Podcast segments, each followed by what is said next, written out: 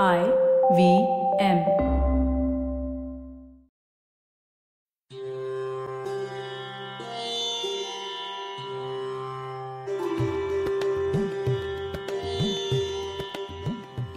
Hello everyone. Welcome to the 10th episode of Akhand Bharat Stories of a Greater India. I am Sania Mane, founder of Pathil Heritage, a Pune based heritage tours company that conducts guided heritage walks, tours, and corporate trainings based on the learnings of our rich history. In our last week's episode with Mr. Bipin Kulkarni, we learned about Agni.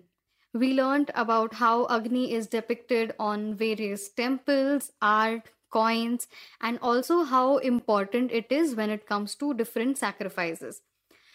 Today, we will learn about one more important Vedic deity, Vishnu. So, Vishnu, the all pervading deity, is also known as the preserver in the triad of Brahma, Vishnu, and Shiva. The word Vishnu literally means one who can fly.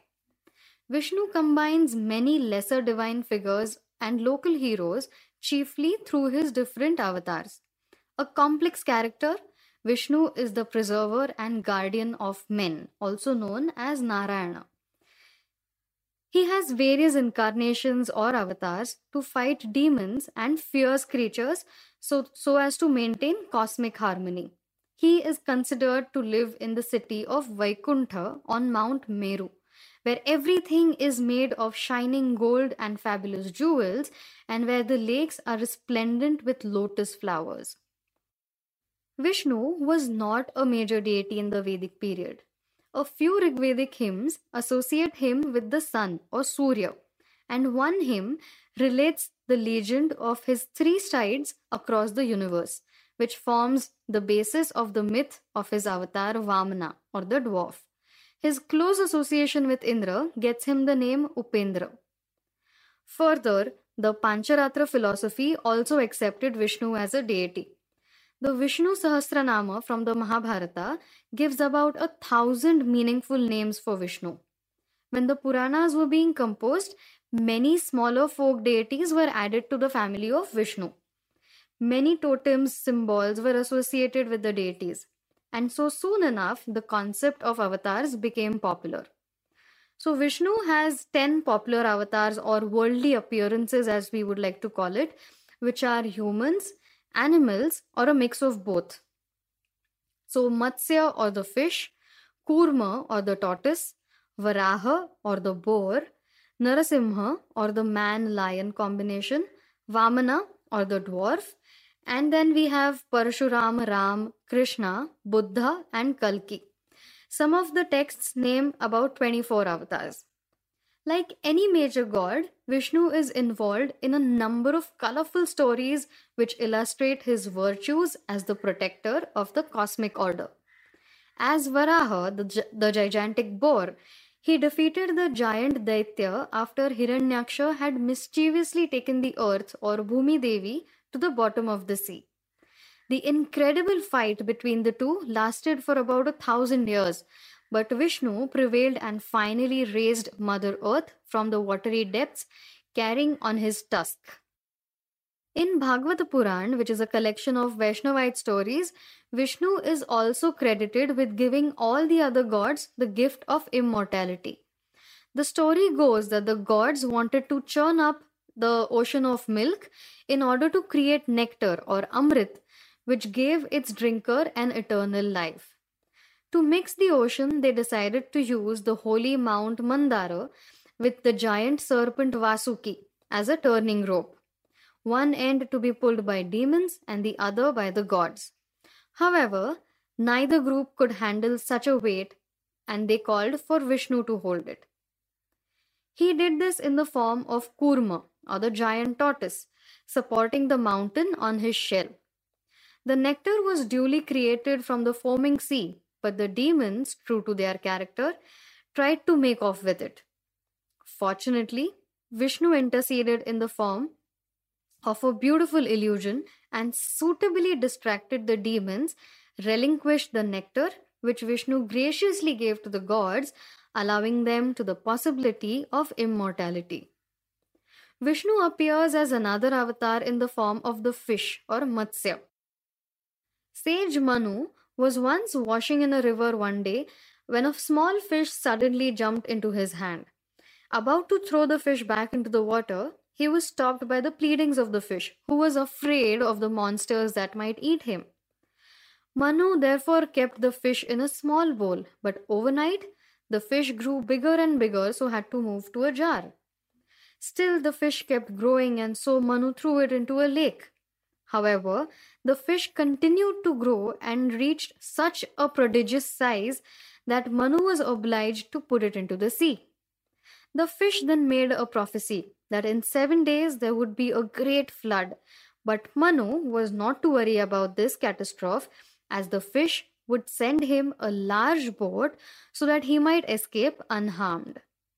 The fish instructed Manu to fill the boat with pairs of all creatures of the world and seeds of all the plants, and during the flood, to tie his boat to the fish by using a giant snake called Vasuki.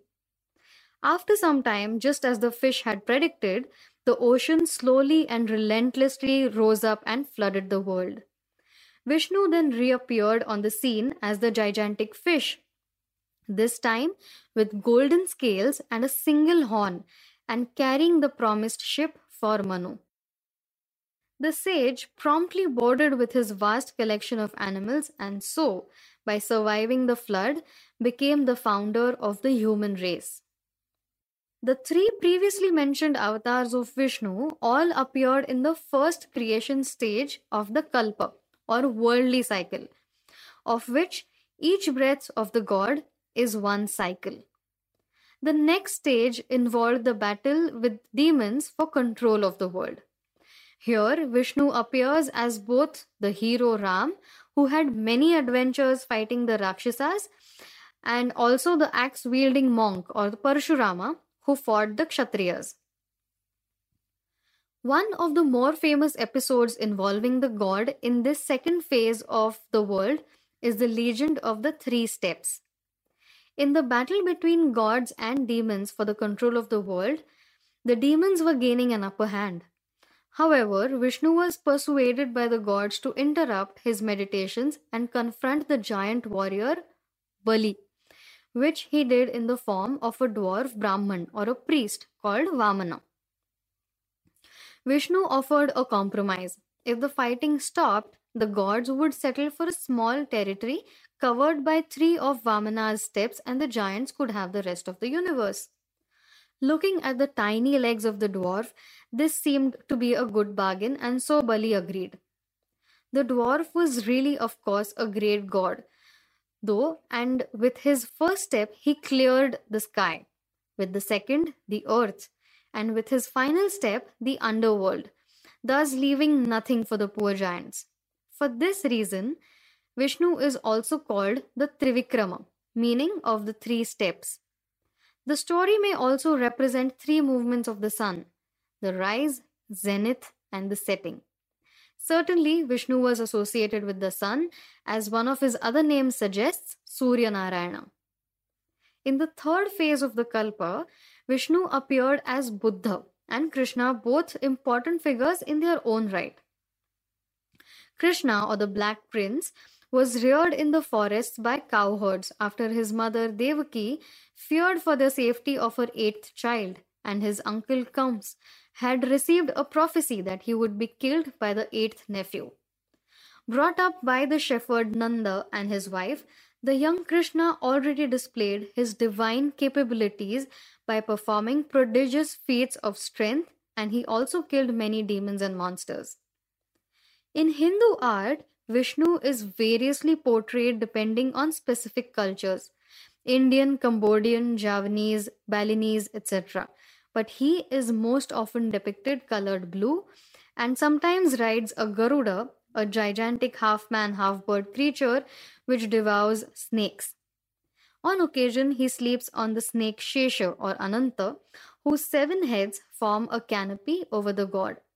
His weapon is the Sudarshan Chakra or the discus, also holding the conch shell, uh, a mace or a gada, and a lotus. Now, how did Vishnu, who was a minor deity in the Vedas, become such a popular deity in the later Vedic period and further Vaishnavism become a major pantheon? Is the importance of Vishnu restricted only to his avatars or is there something more to it? What do the temples dedicated to Vishnu depict? Which are the best sculptures of Vishnu that one can adore? To know the answers to this and much more intriguing facts about Vishnu, tune in to our upcoming episode. This week, we will be in conversation with Mr. Indranil Bankapure, an Indologist with special interest in sculptures and temple architecture. He has presented some research papers and has given a number of lectures and workshops on this topic. So that's all for today. Thank you for listening to Akhanda Bharat Stories of a Greater India. If you liked this podcast, don't forget to check out our other amazing podcasts on the IVM network. You can listen to us on the IVM Podcasts network or at ivmpodcast.com. You can also follow us on our social media. We are at IVM Podcasts on Twitter, Facebook, Instagram, and YouTube. We'll see you next week, but do share this episode with your folks. Bye bye.